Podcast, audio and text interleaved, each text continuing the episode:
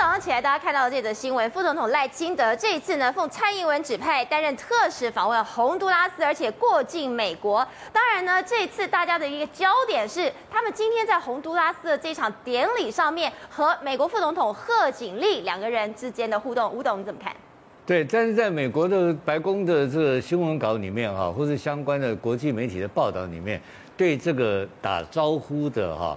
的的画面的解释啊，认为说对贺锦丽是一个风险，因为这中国会抗议，因为贺锦丽跟这个呃我们赖副总统中间，他中间还还做了好像另外一个国家元首嘛，然后后来他们站起来打了一个招呼。但美国会在乎中国的抗议吗？呃，所以所以他是担心嘛，所以他做了这种安排，安排之后，但是贺锦丽还是主动跟跟跟我们赖副总统打了招呼。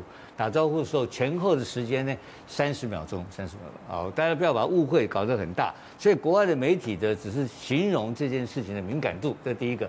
然后，但是这整个来讲，对赖副总统是一个成功的任务了，因为他刚刚这个，你看外交部发言人讲得很清楚嘛，奉蔡英文指派，这很要搞清楚啊，你要搞清楚，你是奉蔡英文总统指派去做执行这个任务。那这个任务的时候呢，你看他这时候并没有提到。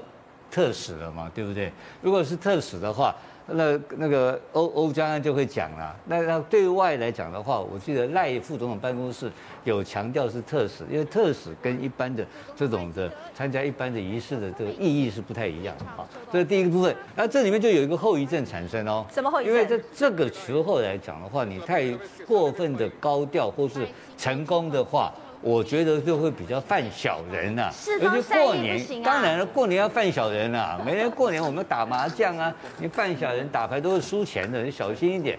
所以呢，我那赖副总统的办公室，其实在在最近这段时间呢，从中二选区选胜，然后他我美丽岛民调他大赢这个，他以百分以百分之三十的这个这个优势，遥遥领先所有候选人，尤其是郑文灿只剩下四点六趴。这个已经等于说，按照如果郑文灿跟赖清德来选的话，大概郑文灿完全没有机会了。可是这个事情，当然因为选总统这个事情啊，任何人没机会都要拼嘛，就像朱立伦一样嘛，对不对？他还是要没还是要拼。总统这个大位太吸引人了，你知道，所以很难让人家放弃。因此，郑文灿不会主动放弃，会继续拼到底。那拼到底的情况之下，就很小心哦。什么事情小心？你知道吗？蔡赖副总统要很小心呐、啊，赖副总统要很小心，当然小心啊，因为这中间有很多人就会在这个过，因为时间太长了，有明今年一年的时间，因为大概民进党的初选呢，在二零二三年的三月到七月份之间要完成这个总这个总统提名啊。